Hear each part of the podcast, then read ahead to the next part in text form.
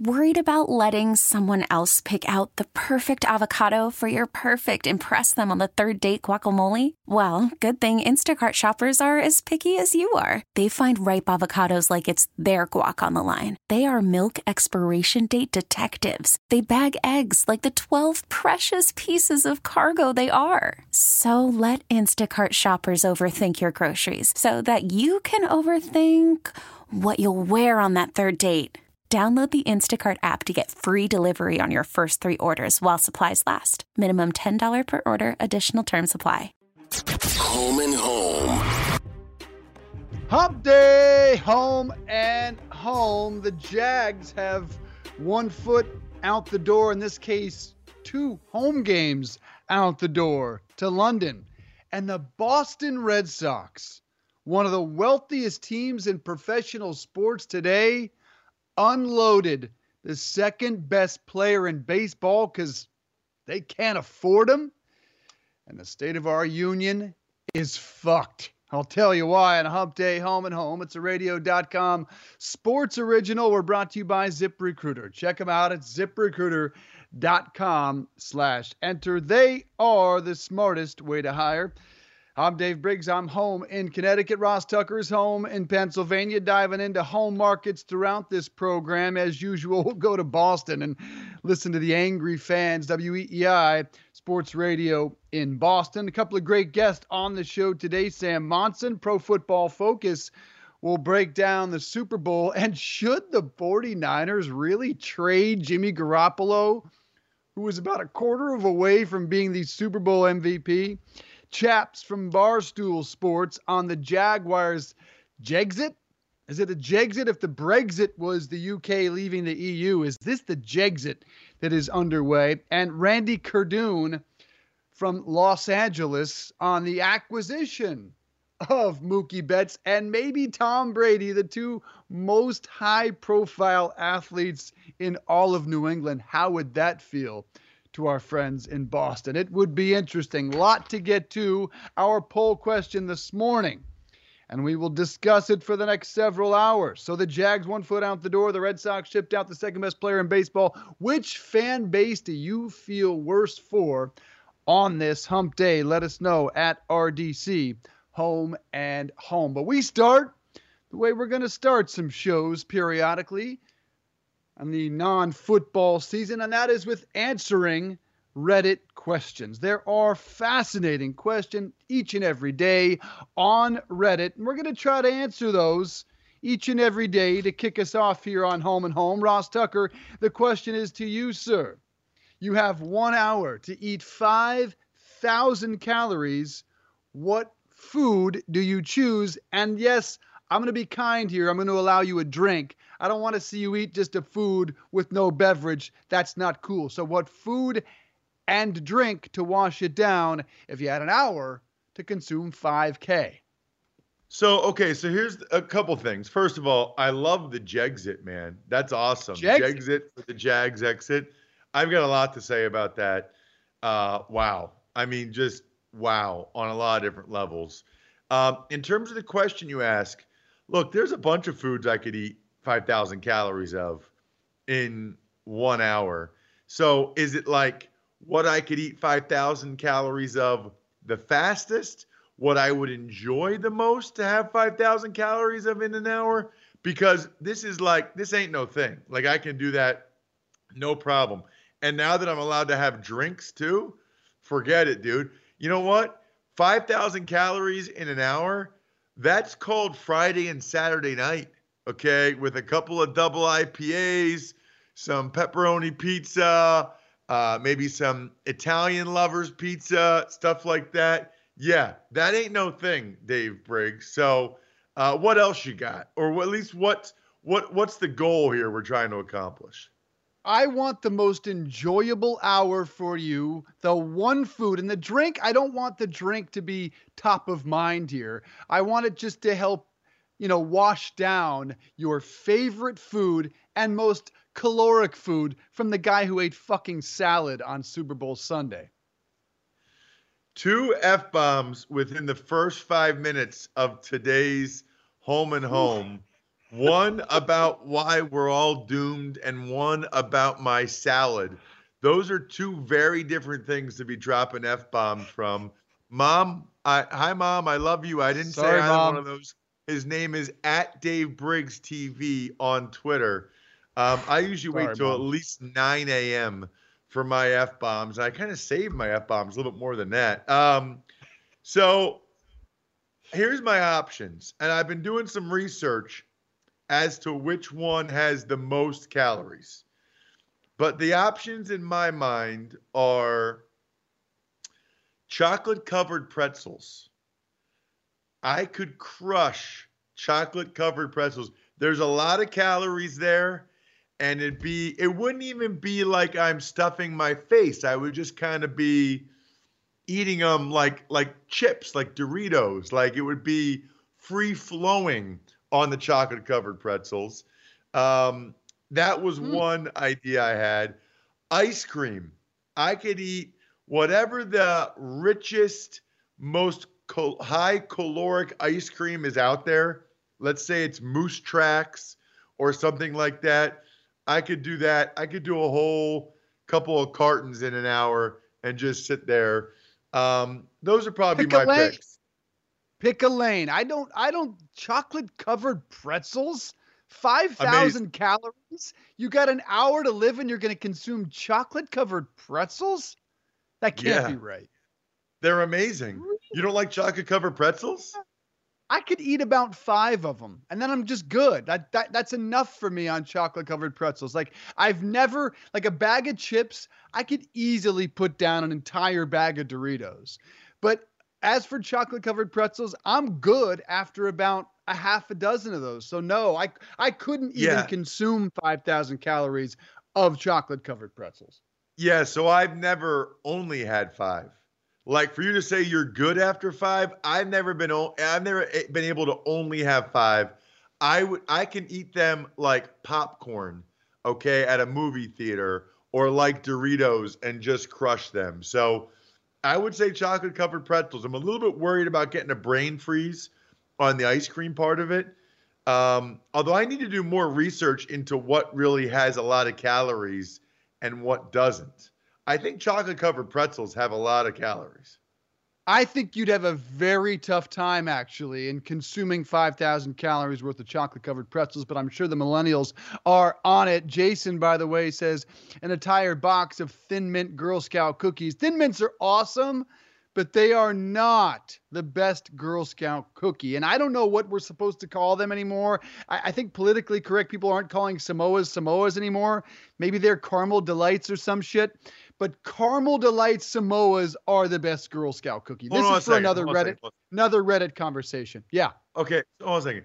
You're not allowed to call them Samoas anymore? but but I just did. Well, they they changed it at one year to caramel delights. I don't know if they've changed it back. Yeah, and it was some sort of PC thing.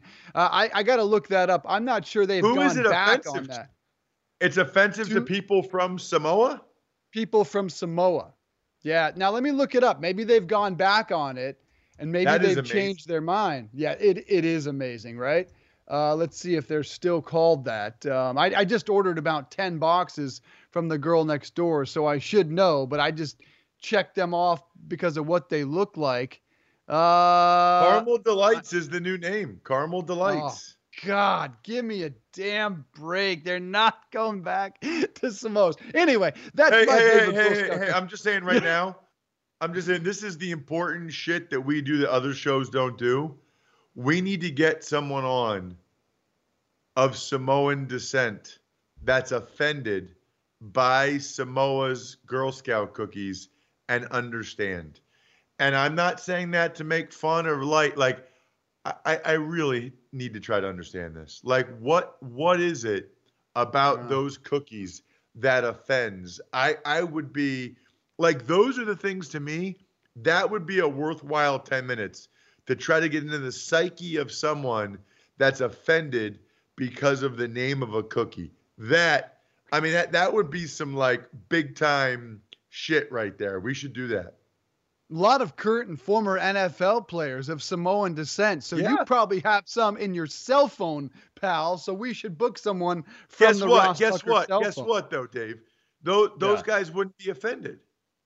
Those guys wouldn't be offended. They're not. You you don't. I you highly know doubt they're the ones offended. Highly doubt it. All right. Well, we'll have to find out. We should dial that up. I like that conversation. Let's have it. I love some Samoas. I'm not calling them caramel delights. Put them in the freezer too. They are outstanding. Yes. That is a delicious, delicious cookie. For me, I've evolved on this one hour to consume 5,000 calories question. I started with boom. The first thing in my head when I have a caloric craving is a Krispy Kreme donut. Wow, that was a lot of alliteration. Caloric craving Krispy Kreme. I love nothing more on this planet than a freshly baked, rolling off the, the grill, as it were, Krispy Kreme glazed donut. They are unbelievable. That was my first guess with some milk, but then I realized they're only 160 calories per donut, which kind of lets me down. So I don't think I could do 5,000 calories at that rate. So I thought about my sad, pathetic ass last night, Tuesday night, eating Super Bowl Sunday leftovers for the third night. Buffalo chicken dip is absolutely what I would consume if I needed to kill 5,000 calories, wanted to in one hour. I don't know how many calories are in it. I saw my wife make it. It had butter, it had cheddar cheese, it had buffalo sauce, it had ranch, it had blue cheese, and oh, by the way, I'm dipping tortilla chips into said buffalo chicken dip. So without a doubt, I probably well exceeded 5,000 calories during Super Bowl Sunday in in 30 or 40 minutes with the buffalo chicken dip. And then, yeah, I, I'm, I'm with you. I'm to go to the beer because I don't think Bloody Mary pairs well with that. So I'm to go to a nice beer, probably a fat tire from the folks at New Belgium in Colorado. That's a nice pairing. 5,000 calories would be easy for me on that. Have you had the buffalo chicken dip? I, I'm not sure you can truly appreciate the greatness of the finest Super Bowl Sunday dish. You know what? I have. And in fact, my wife recently made buffalo chicken dip, which doesn't happen very often, but she made it for something. I think my brother in law came over for the Cotton Bowl for Penn State against Memphis. My brother in law came over. My wife made it. That stuff is good, man. That stuff is really good. Oh. I don't know what all she puts in it. Um, I love, like, how did it take this long to get scoop chips? You know what I mean? Where you can get a lot of the buffalo chicken in that scoop and then eat it. Because I don't need that much of the chip. I really just need a conduit for the buffalo chicken to my mouth. And the chip serves the proper role. It's the perfect, like one little, one little uh, chip Mmm, so good. Oh. Scoops. Delightful. Love the scoops. Crushed them last night myself. All right, to some sports we go. And by the way, come on, you only get five minutes of commercials per hour. You get golden conversation like this. Follow us at RDC Home and Home. Give us a review. Subscribe on iTunes. We'd appreciate it. Now to the sports conversation and the question of the day here on Home and Home, which is with the Jags one foot out the door and what I'm calling Jexit and the Red Sox having shipped out the second best player in baseball, Mookie Betts. And if it weren't for Mike Trout, a once in a generation type player, I don't think it'd be close that Mookie Betts would be the best player in baseball. Which fan base do you feel worse for?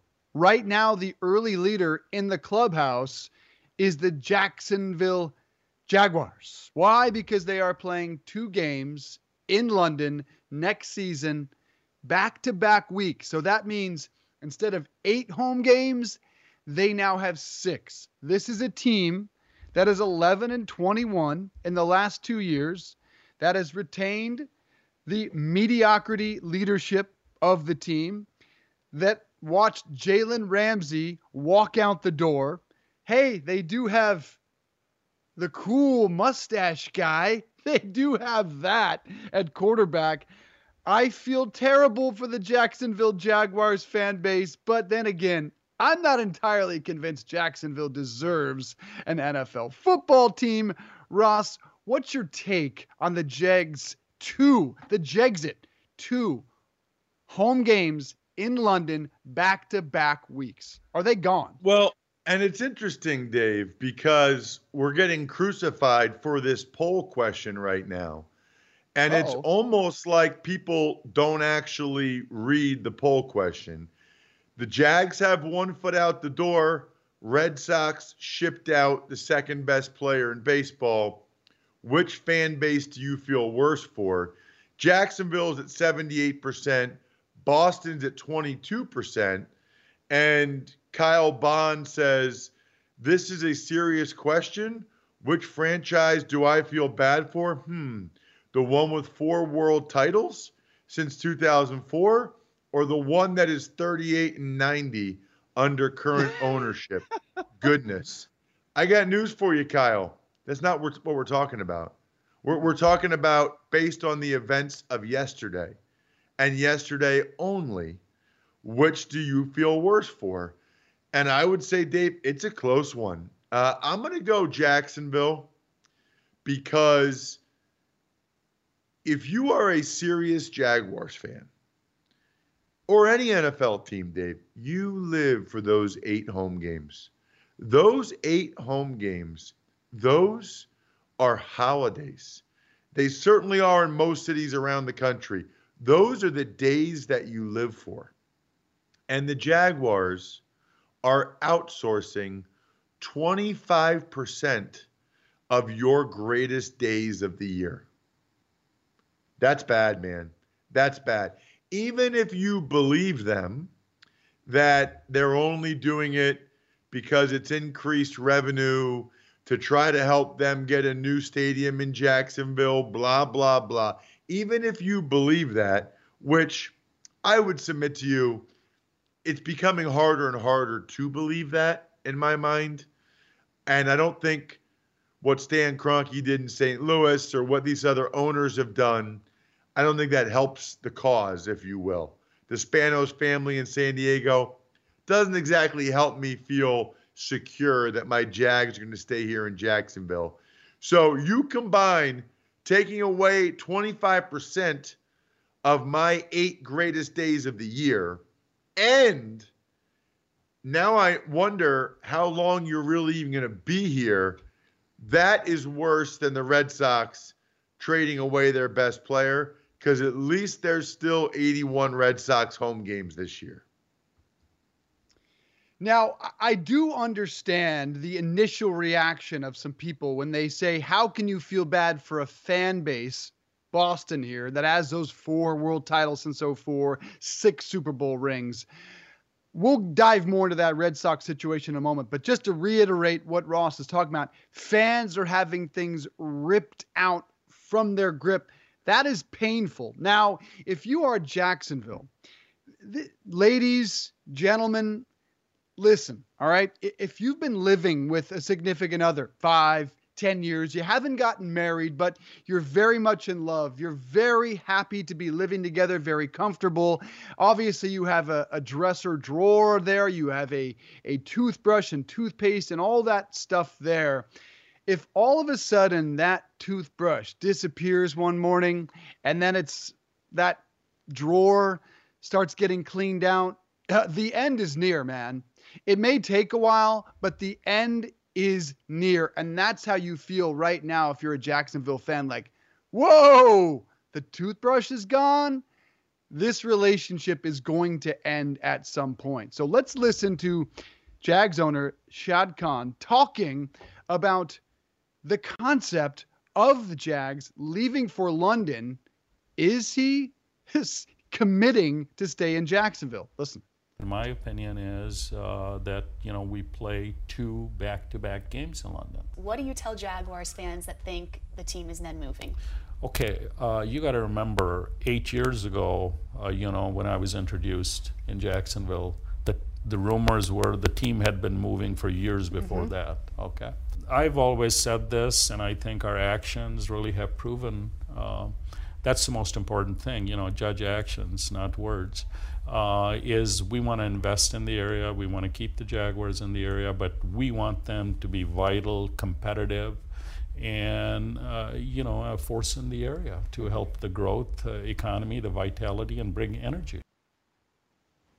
Jags owner Shad Khan on the Jags website. I don't know how convinced you are that the Jags are staying based on those comments from the team owner. I am not at all. Now, what he's talking about in development, the Jags are considering a multiple hundreds of millions of dollars uh, partnership development surrounding their stadium. It's going to have condos, it's going to have shopping, it's going to have office space and entertainment. So, if they do that, it has not been agreed to yet. If they do that, I would feel a lot better as a Jags fan. This team is going to have to stay. They're not going to pour in hundreds of millions of dollars in a partnership and then leave. But I don't think Shad Khan convinced anyone. And my question to you, Ross, is a team that's 11 and 21 in the last two years. It's not a true road game playing in London, but at best, it's a neutral site in which they've had a losing record in the last couple of years. How are you going to get more competitive losing two home games? Doesn't this put you at a significant disadvantage competitively? Well, Dave, let's start with Shad Khan's comments that you just referenced, that was far from a denial. That was yeah. far from a we're not going anywhere. We are staying here in Jacksonville. That was uh we want to try to be viable. We want to be able to be a force here. Um, that would not make me feel any better if I were a Jaguars fan. As for the London home field advantage, there is none. Although we need to look up what their record's been in London because I feel like they've been just as good in London as they have been at home in Florida. So you would obviously think it's not an advantage as opposed to playing at home. But if the record's the same, and I would say this, I give them the edge on that second game in a row because they're just staying in London for a week as opposed to the team that flies over to play them that second game, I think that probably does give them an edge, Dave. Yeah, I, I suppose you're right. Uh, dealing with the, the travel and all that, but a home now.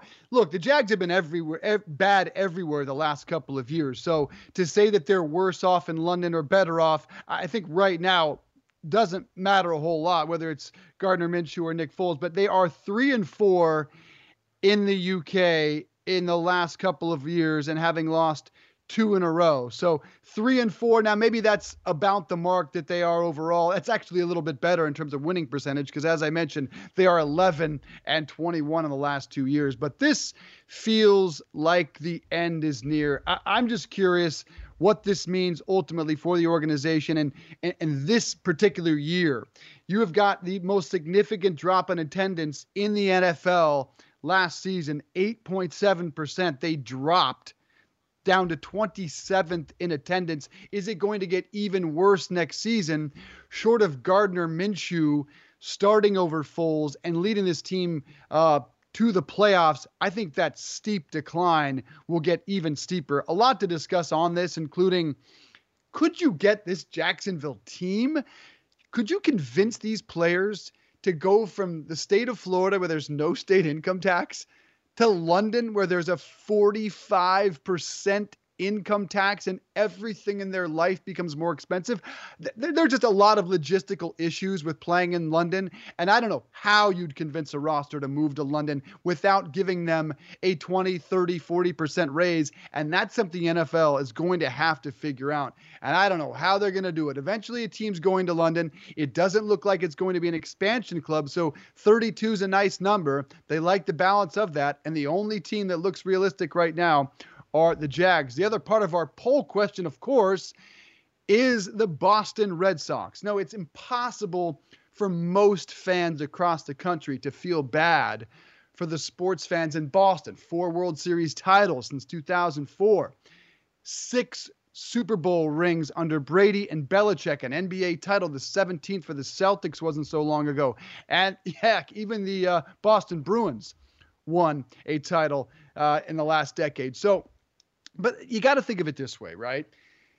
if if you've been living in a great house, wonderful lifestyle, you've you've had nice cars and nice clothes, and you've just gotten used to it. You've been very successful. Uh, your kids are used to doing whatever activity they want to do. You're used to going out to dinner when you want to do it. And then suddenly that lifestyle looks like it's just gone. Pulled out from under you is that rug gone. What happened to our luxurious lifestyle? We can't afford it any longer. That's hard to sell to the Boston Red Sox fan base. Owner John Henry is worth $2.7 billion. This is among the richest franchises in all of professional sports in America, and they have shipped out Mookie Betts, the second best player in all of baseball, simply because they don't want to pay him the $400 million over 10 years that he might get from the Dodgers. That's a lot of money, but if there's a team that can afford it, it's the Boston Red Sox. And if you're not going to pay for the best talent in baseball, what are you going to pay for? I, as a Red Sox fan, would feel devastated. I would feel like Jacksonville fans, like the end is near. Have we ceded the AL East for the next 10 years to the New York Yankees? That's reality. That's how I'd be feeling as a Red Sox fan when I broke this news to my 12 uh, year old son, who is a lifelong Red Sox fan, being born in Boston. He simply said this, Ross baseball sucks. I hate baseball now. I hate the Dodgers. I was brokenhearted for him because, yeah, he's had that nice lifestyle being a Red Sox fan and seeing World Series every couple of years. It sucked to see not just Mookie shipped out, but shipped out to the Dodgers, of all people who have a roster full of all stars. Now, a big part of this is David Price. The Dodgers are picking up almost $50 million. I mean, the Red Sox, excuse me, are picking up almost $50 million to send him to Los Angeles. They wanted to do anything to get rid of David Price, and they did it. But how you feeling this morning, Ross, as a Sox fan? Awful, awful. I, I'm feeling like we no longer are going to be able to compete to win World Series titles. And a guy that should have been on our team for the next 10 years is now gone. And if you think about it, people in Boston, as you said, Dave, they've been used to being the haves. And so it's got to be tough to be a have not. I don't understand the economics, Dave. I, I really don't. I, I don't I don't understand. The Red Sox are so popular when I was up there. Probably the only team I played for where it felt like the baseball team was more popular than the NFL team. And the Patriots have won three Super Bowls in the previous four years.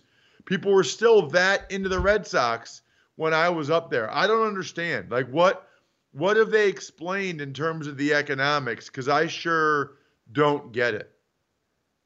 They haven't really explained the economics to anyone. And I feel like the only thing cushioning the blow for Sox fans this morning is they have expected this for some time. They have heard about it for the better part of a year, um, but they haven't really explained and come out and had a press conference and spoken to the true fans about here's why we made this move. Here's how it makes us better for the long haul. I'm not buying it. I'm just not buying it. Here is a team worth, worth $6.6 billion.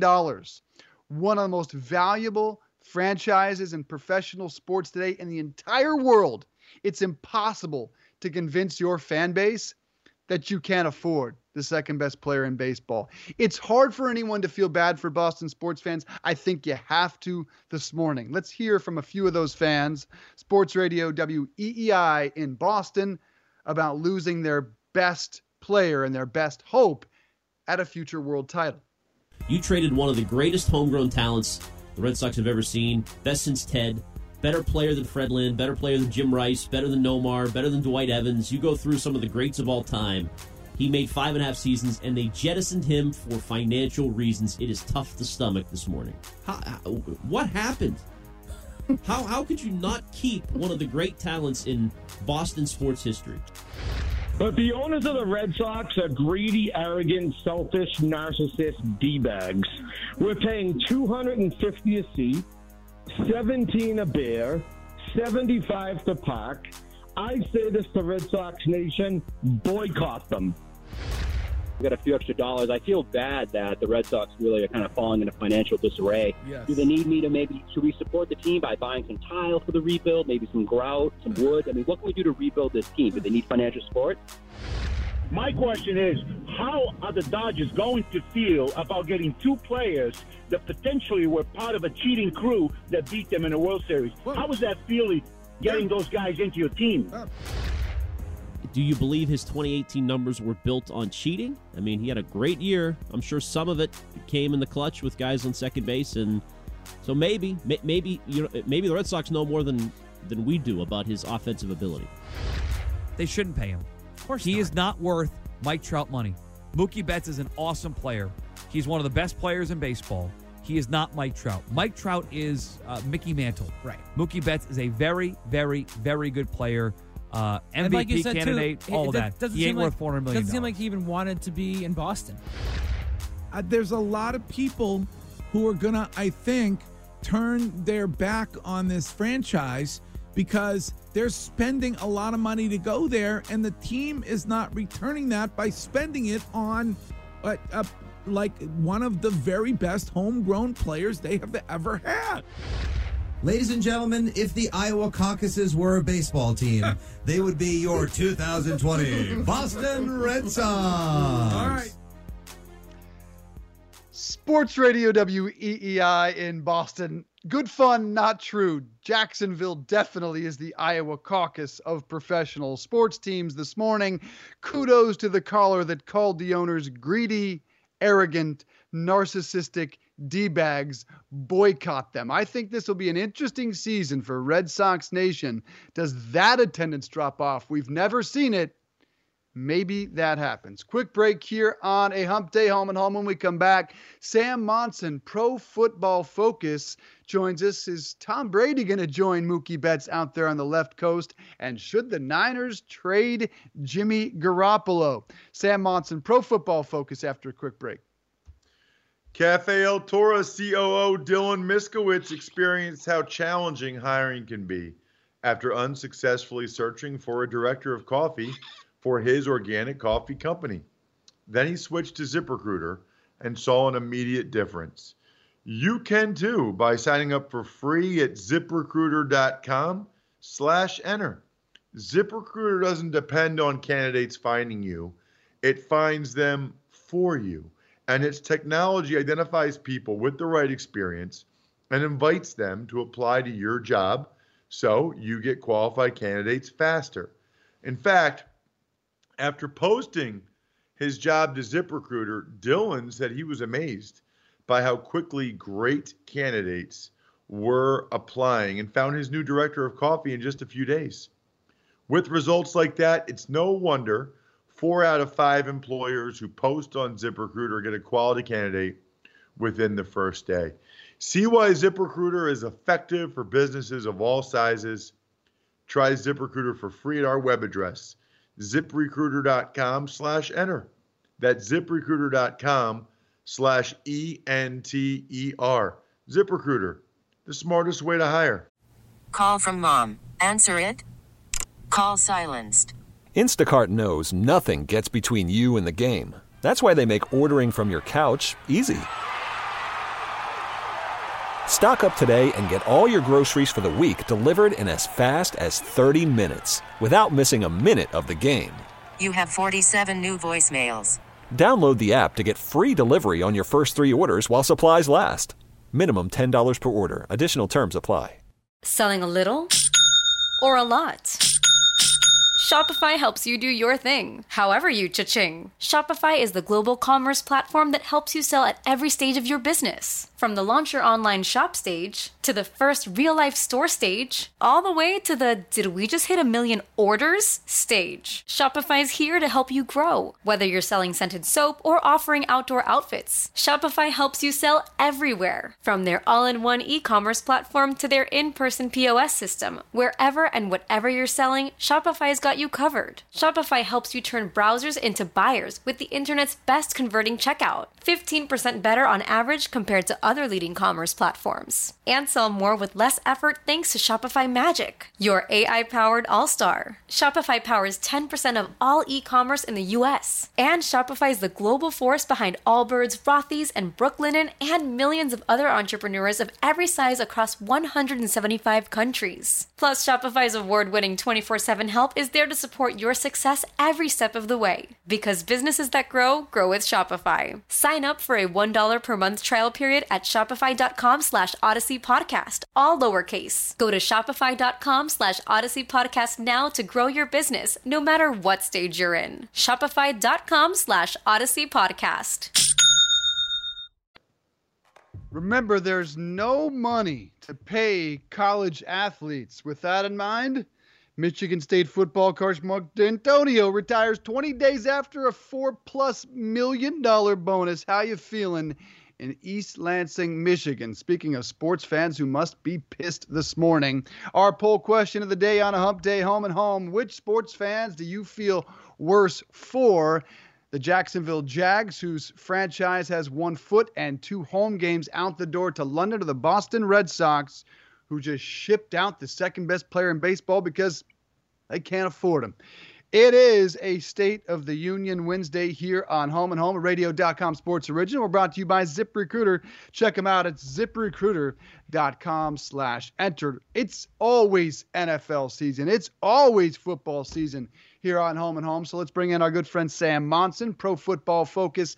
Sam, good to have you on the program. Dave Briggs and Ross Tucker. Um, you heard our poll question there, sir, at RDC Home and Home. Who do you feel worse for this morning? Is it the Jags fan base who looks like their girlfriend just took the toothbrush out and eventually she is leaving them, or the Red Sox who suddenly feel like they're the have nots now after being are ironically uh, the model franchise for the last decade. Who are you feeling worse for? Well, I couldn't care less about baseball, so by default, it's the Jacksonville fans that I feel most sorry for. All right, answer. so Sam, yeah, Sam, I, I like it. Um, I want to get into the Super Bowl, but I want to give you a broad-based question. Tell me something interesting, something that stood out to you about the Super Bowl in general, or maybe a small detail that you're not seeing other people discuss elsewhere? The game itself, um, you know, I, I think it went pretty much as as we expected it to, which is the 49ers defense did a really good job bottling up that Kansas City offense. Um, but ultimately, Patrick Mahomes, Tyreek Hill, Andy Reid is a play caller and designer. Those guys are too good, and you can keep them tied down for most of the game, but you can't do it for 60 minutes. And eventually, that talent, that ability, the the the big play skill that they have was just too much, and they they got a couple of um, big plays towards the end. I guess in terms of like under uh, underappreciated, underrated, underheralded performances, you know, Mitchell Schwartz at right tackle for the, the Chiefs has legitimately had one of the best postseasons by any player at any position in NFL history. The guy has pass blocked for like 140 snaps across three games, almost all of which the Chiefs were in obvious passing situations, coming from behind, no huddle, hurry up offense against legitimate pass rushers. And the guy allowed one hurry in all that time. It's, it's crazy. You mentioned Andy Reid's play calling down the stretch. Does Andy Reid deserve more credit for this game, or does Kyle Shanahan deserve more blame for his play calling 20 passes, 10 runs in the second half, blowing a 10 point fourth quarter lead? Yeah, I, I think Kyle Shanahan does deserve some criticism, but it's not for the second half, in my opinion. I think his criticism should be the first half stuff. The the fact that he didn't call a timeout and go for points at the end of the first half I don't have a big problem with the idea that they were still passing the ball late in the game. And if you look at the passes in particular, they dialed up things that were open. You know, they had George Kittle isolated on Terrell Suggs in the open in, in open space. He was wide open, and Chris Jones gets his hand up, bats it down. You, you basically can't legislate for that. Sometimes it happens, but most of the time it doesn't. Um, you know, you think of the deep shot to Emmanuel Sanders. A, the deep shot was there, but even if he didn't like that, the underneath uh, crossing pattern to, to, George Kittle was wide open as well. So multiple routes on the same play were wide open on, on that pass attempt as well. I think ultimately they just didn't execute the plays that were there.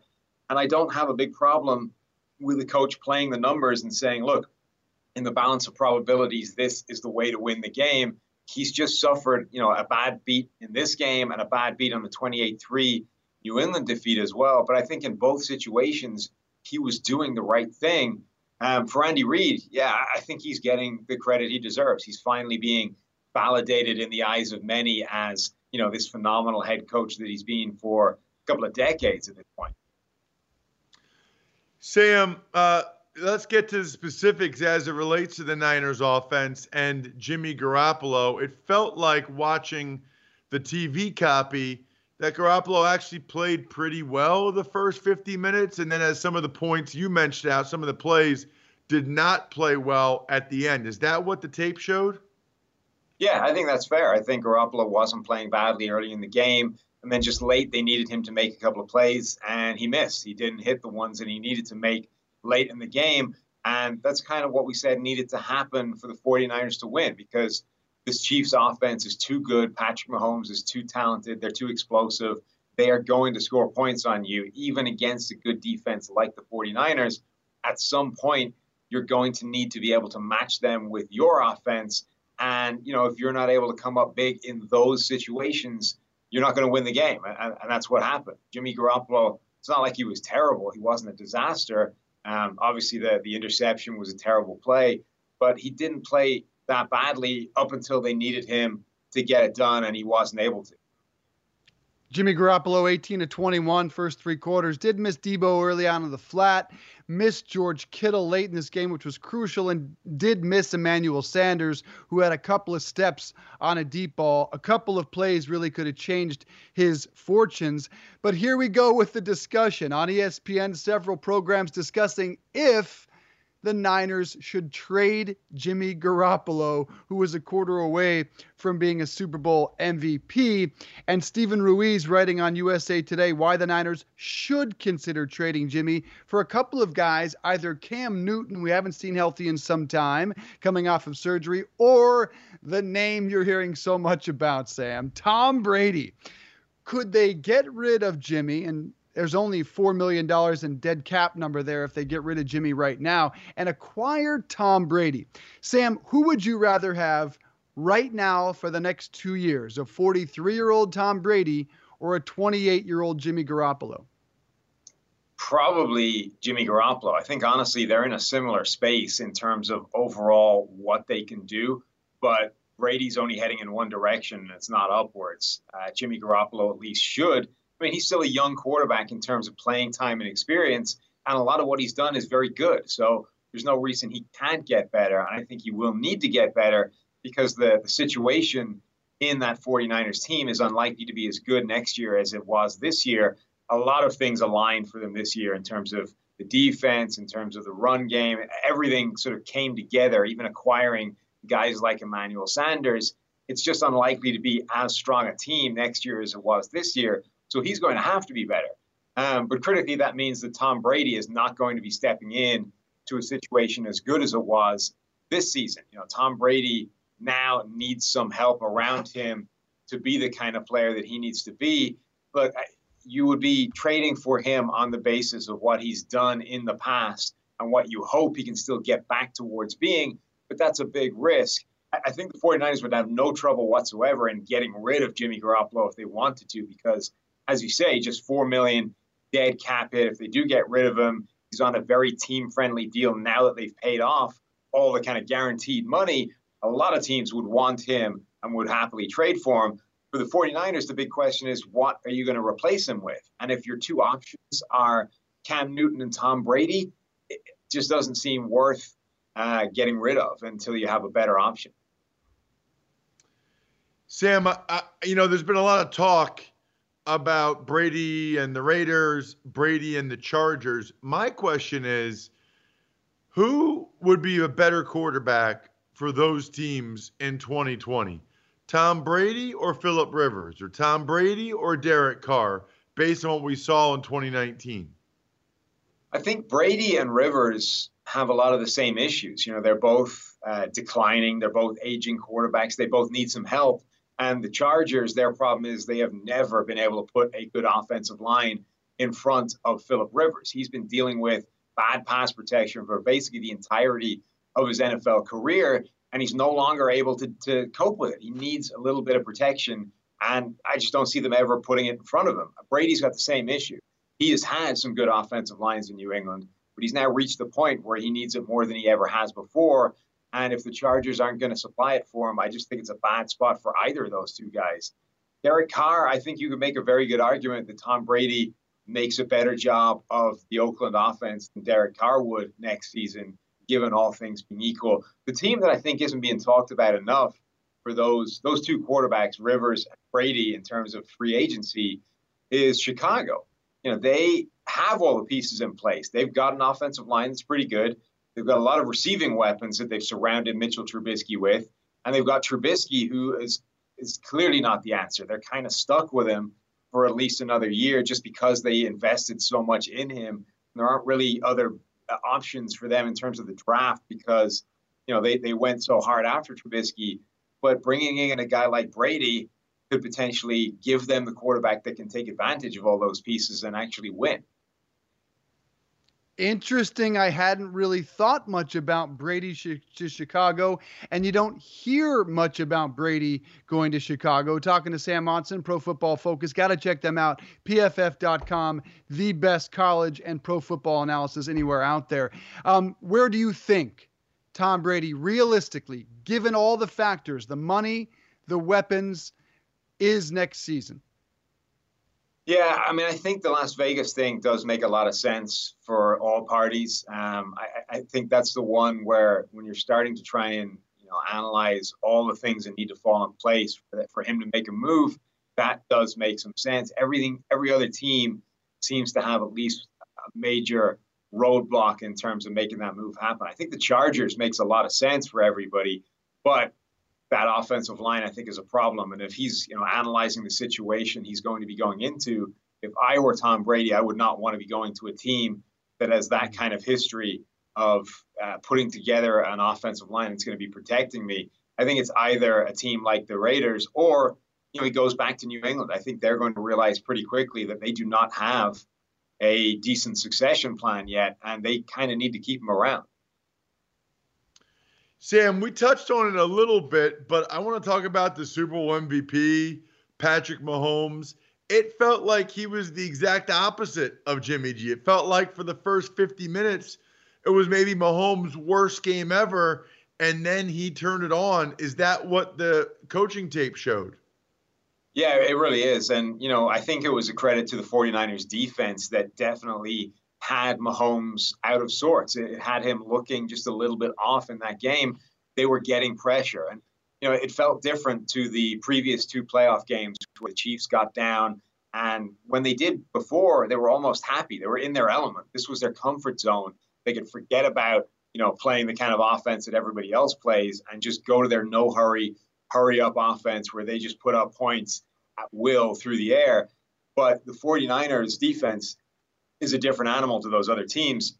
They were able to get pressure on Mahomes consistently, and they were getting pressure. Those guys were hunting in packs, so Mahomes wasn't just thinking about one guy coming. If he got rid of the first guy, two more were coming at him as well. So he was under real duress, and you know it, it started to affect him. So even when he was working from a clean pocket, he was missing throws. His accuracy was off in a way we don't usually see from him. You think of you know leaving the ball behind Tyreek Hill who was the underthrow to Tyreek Hill the play before the, the third and 15 play that changed everything. He was just missing throws that he doesn't normally make. But the guy is so talented that, you know, third and 15 comes up. This is basically the game on the line. He takes an absurd deep drop and, and makes a play happen, knowing that it was do or die. Sam Monson, Pro Football Focus, with his QB questions around the league. None bigger, with the exception of Brady, than Dak Prescott down in Dallas. Given the play we saw last season, career high in yardage by more than a thousand yards and 30 touchdowns, also comfortably a career high, is the best move for Dallas in your estimation a franchise tag, a long-term deal, or option three? Yeah, I, I think you have to decide right away whether you think he is a long term commitment. I, I think the franchise tag just puts the thing off for everybody. It seems like a waste of time. The worst thing you could possibly do is do what the Redskins did with Kirk Cousins, which is just apply a sequence of franchise tags while you decide if he's worth paying big money. What they essentially did is pay the guy $84 million while deciding they didn't want to commit $84 million to him over the course of a few years. That's that's just dumb. It just doesn't work for anybody. The Cowboys need to decide right now whether they've seen enough from Dak Prescott to commit a, a big money long term contract, or if they want to blow the whole thing up and start over. Um, you know, they're they're hurt a little bit by the fact that they commit so much money already to a running back in Zeke Elliott, and now they've got Amari Cooper, Dak Prescott, Byron Jones. They've got a lot of key pieces that need paying.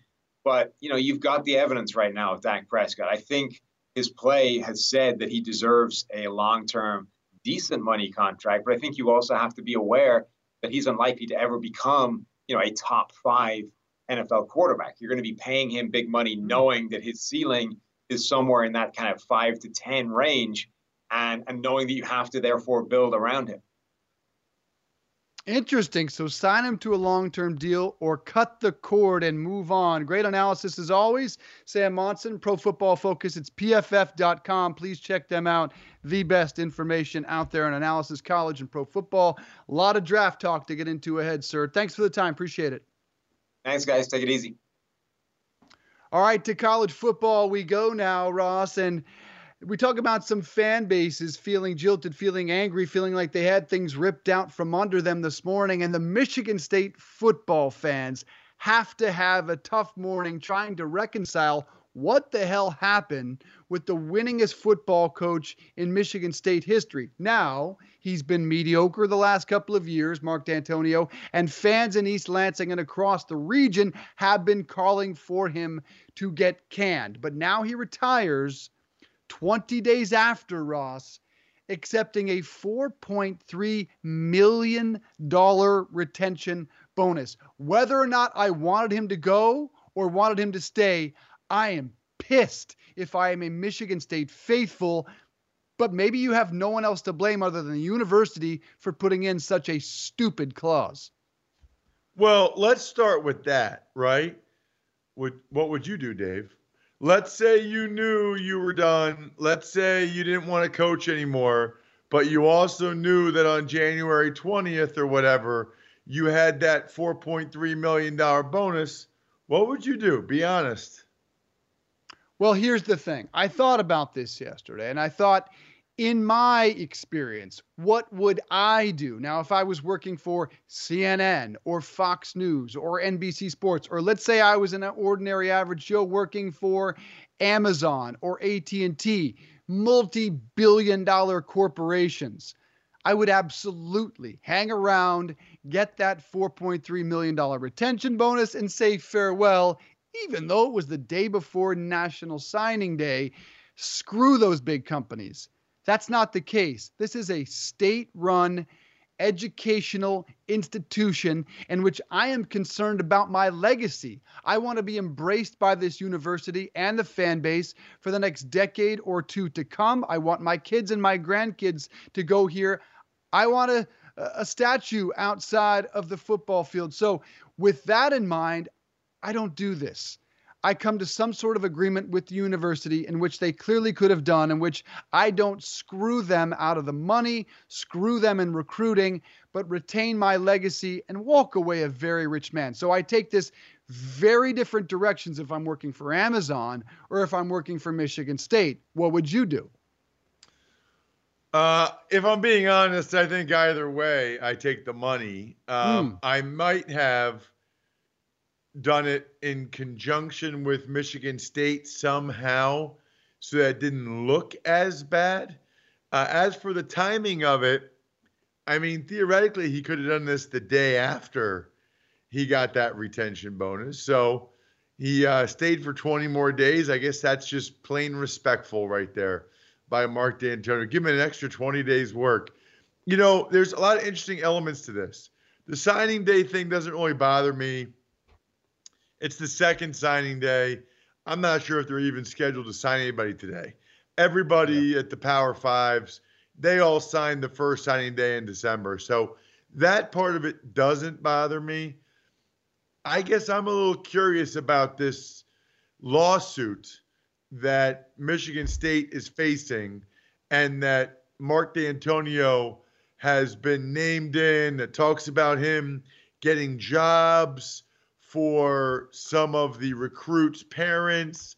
It just seems to me like there's a little bit of smoke there. Part of me wonders, Dave, if he even wanted to do this or if this was sort of a mutual understanding with the university because of some of the more news that's come out recently. Yeah, look, I, I, there's a lot of things factored in here, and part of it is that Dantonio was seven and six in the last two years, each of the last two years. But yes, as for the allegations, a lawsuit against Dantonio alleging NCAA violations, there's a wrongful termination suit that's been thrown about. Dantonio's lawyers call the case a sham. I just, and as for the National Signing Day portion of this, you're right about that day being less important than it used to. But the point is, it's February, what, 4th today, 5th? Um, so, more about the timing of where you leave your university in the overall recruiting process, leaving them in the lurch at a very difficult time in East Lansing. Let's listen to our friends 97 one the ticket as they interpret how this all went down, the timing, the decision to uh, to walk away, or was he forced out? Mark Dantonio just tweeted out a letter to all Spartans that he is stepping down. He feels that now is the time for change at Michigan State. He'll no longer be head football coach, but his plan is to stay on within the university and athletic department in a role involving special projects. I have to tell you that without more clarity, if this is truly how this is going to go down, it is absolutely weak. It is absurd to tweet out a letter without any reason for stepping down. It is absurd to collect that bonus, recruit that class, and go down the road and not stand up at a podium and tell people why you're stepping down, unless, of course, you don't want to say why. Now, look, maybe there's something we don't know about. Maybe there's a personal matter, but it doesn't look good when you step down a day before the second signing day, and it's the same day that reports come out about more allegations from Curtis Blackwell's legal team about this suit and a potential wrongful termination. But how do you take that bonus and almost a month later, after all the good assistant coaches have been poached, and you're going to sit here on February 4th and you're going to give me a letter out of the clouds on the same day reports come out slinking away into the shadows with some cushy gig where you and Billy B can do whatever it is you want to do. I- am sorry. This don't this doesn't feel right to me. It doesn't smell right to me. You are talking about the greatest coach in the history of my alma mater not having an official press conference announcing his retirement. 97 1, the ticket. That is Mike Valenti. Where does this leave the football program and the university? And if I'm a Spartan fan, I just feel a lot like the Jags and the Red Sox. I just feel like I'm getting screwed here. Yeah, well, I'll be very curious to see who they end up hiring at this juncture now. That's fascinating. Uh, the one point I wanted to make was that it sounds like he's on good terms with the university, Dave. You know, we were talking about that, whether they should have negotiated, done it together. I don't understand the lack of a press conference. I agree with Valenti on that. But in terms of his legacy and all the things that you mentioned about his kids and grandkids, if he's getting a job on special yeah. projects elsewhere in the athletic department, sounds like he's he's in, still in pretty good stead, which almost makes me wonder if Michigan State suggested this because of the heat that's on them right now with the Blackwell stuff. Yeah, perhaps they knew what was coming and wanted him to get out of the way. But your legacy just doesn't just depend on the university and the higher ups and the boosters and the chancellors it's the fan base that shall determine how you are embraced in the future. And I'm guessing it ain't good, despite him being the winningest head coach. But who knows? Love to hear from the folks, the fans in East Lansing, some Michigan State alma mater. All right, uh, we're going to take a quick break here on Home and Home. Still some great guests to talk to. Chaps from Barstool joins us about how it does feel if you're a Jacksonville fan. He is one his entire life. How does it feel that that is being torn away from you, or at least it feels like the Jags have one foot, two home games out the door? And uh, we'll go to LA to hear what it's like to have Mookie Betts coming your way, and maybe Tom Brady will check in with the left coast later in the program, Ross. But first, Cafe Altura COO Dylan Miskowitz experienced how challenging hiring can be after unsuccessfully searching for a director of coffee for his organic coffee company. Then he switched to ZipRecruiter and saw an immediate difference. You can too by signing up for free at ziprecruiter.com slash enter. ZipRecruiter doesn't depend on candidates finding you. It finds them for you. And its technology identifies people with the right experience and invites them to apply to your job so you get qualified candidates faster. In fact, after posting his job to ZipRecruiter, Dylan said he was amazed by how quickly great candidates were applying and found his new director of coffee in just a few days. With results like that, it's no wonder four out of five employers who post on ZipRecruiter get a quality candidate within the first day. See why ZipRecruiter is effective for businesses of all sizes. Try ZipRecruiter for free at our web address, ziprecruiter.com slash enter. That's ziprecruiter.com slash E-N-T-E-R. ZipRecruiter, the smartest way to hire.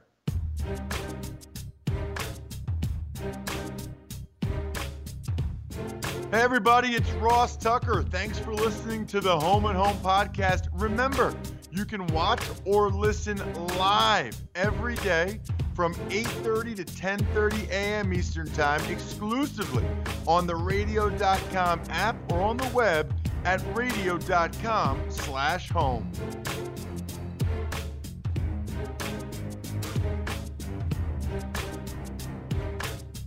Home and Home.